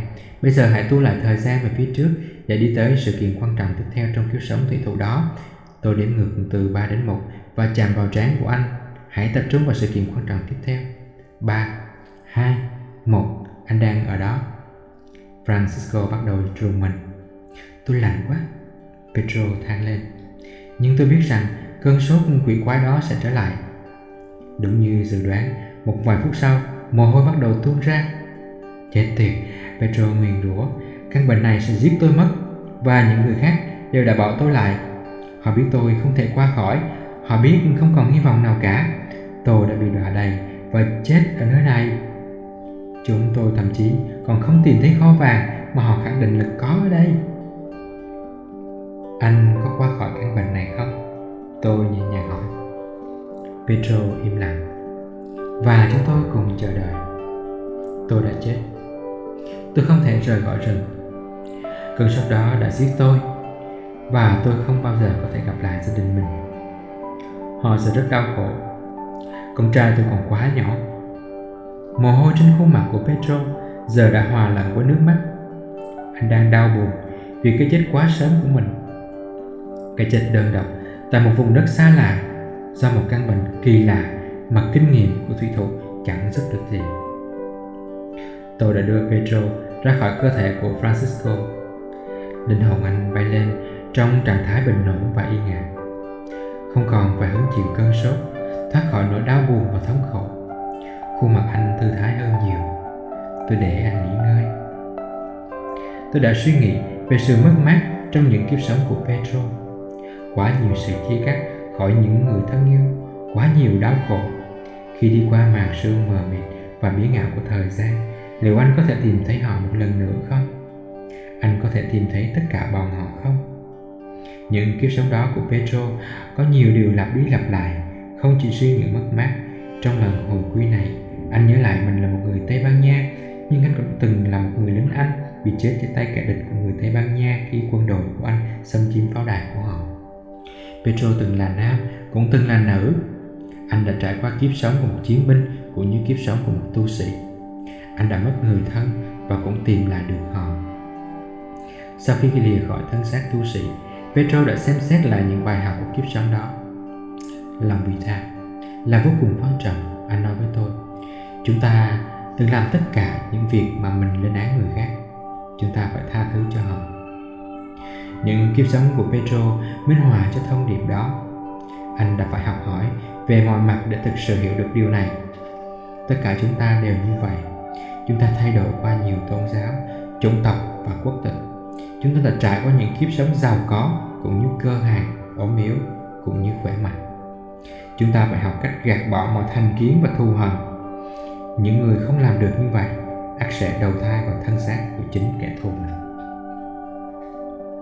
Trong bài hát Tears in the Heaven, Eric Clapton đã tự hỏi liệu đứa con trai nhỏ đã chết trong vụ tai nạn có nhớ được tên ông nếu họ gặp nhau trên thiên đường không? Đó là câu hỏi muôn thuở của toàn nhân loại. Làm thế nào để nhận ra những người thân yêu của mình liệu chúng ta có nhận ra họ và họ có nhận ra chúng ta không khi gặp lại nhau một lần nữa, dù là trên thiên đường hay dưới dương gian trong thân xác phàm trần. Nhiều bệnh nhân của tôi dường như có khả năng đó. Khi trải nghiệm những kiếp sống của quá khứ, họ nhìn vào mắt linh hồn của tri kỷ và nhận ra người đó. Cho dù ở trên thiên đường hay dưới dương gian, họ cảm nhận được độ rung động hoặc nguồn năng lượng giống với những người thân của mình. Họ nhìn lướt qua những đặc điểm tính cách sâu kín và trái tim họ nhận ra nhau một sự kết nối được tạo ra. Bởi thường thì, đôi mắt của trái tim sẽ nhận ra đầu tiên. Không một ngôn từ nào có thể truyền tải được sự tin tưởng khi các linh hồn nhận ra nhau. Không có sự lưỡng lự hay mơ hồ, mặc dù thân xác có thể khác xa so với hiện tại. Nhưng linh hồn thì không thay đổi. Linh hồn đó sẽ được nhận biết, một sự nhận biết toàn diện và không có lấy một chút hoài nghi nào đôi khi, sự nhận biết giữa các linh hồn có thể bắt nguồn từ tâm trí và có thể xảy ra ngay cả trước khi trái tim họ kịp nhìn thấy điều đó. Loài nhận biết này thường gặp ở trẻ sơ sinh hoặc trẻ nhỏ.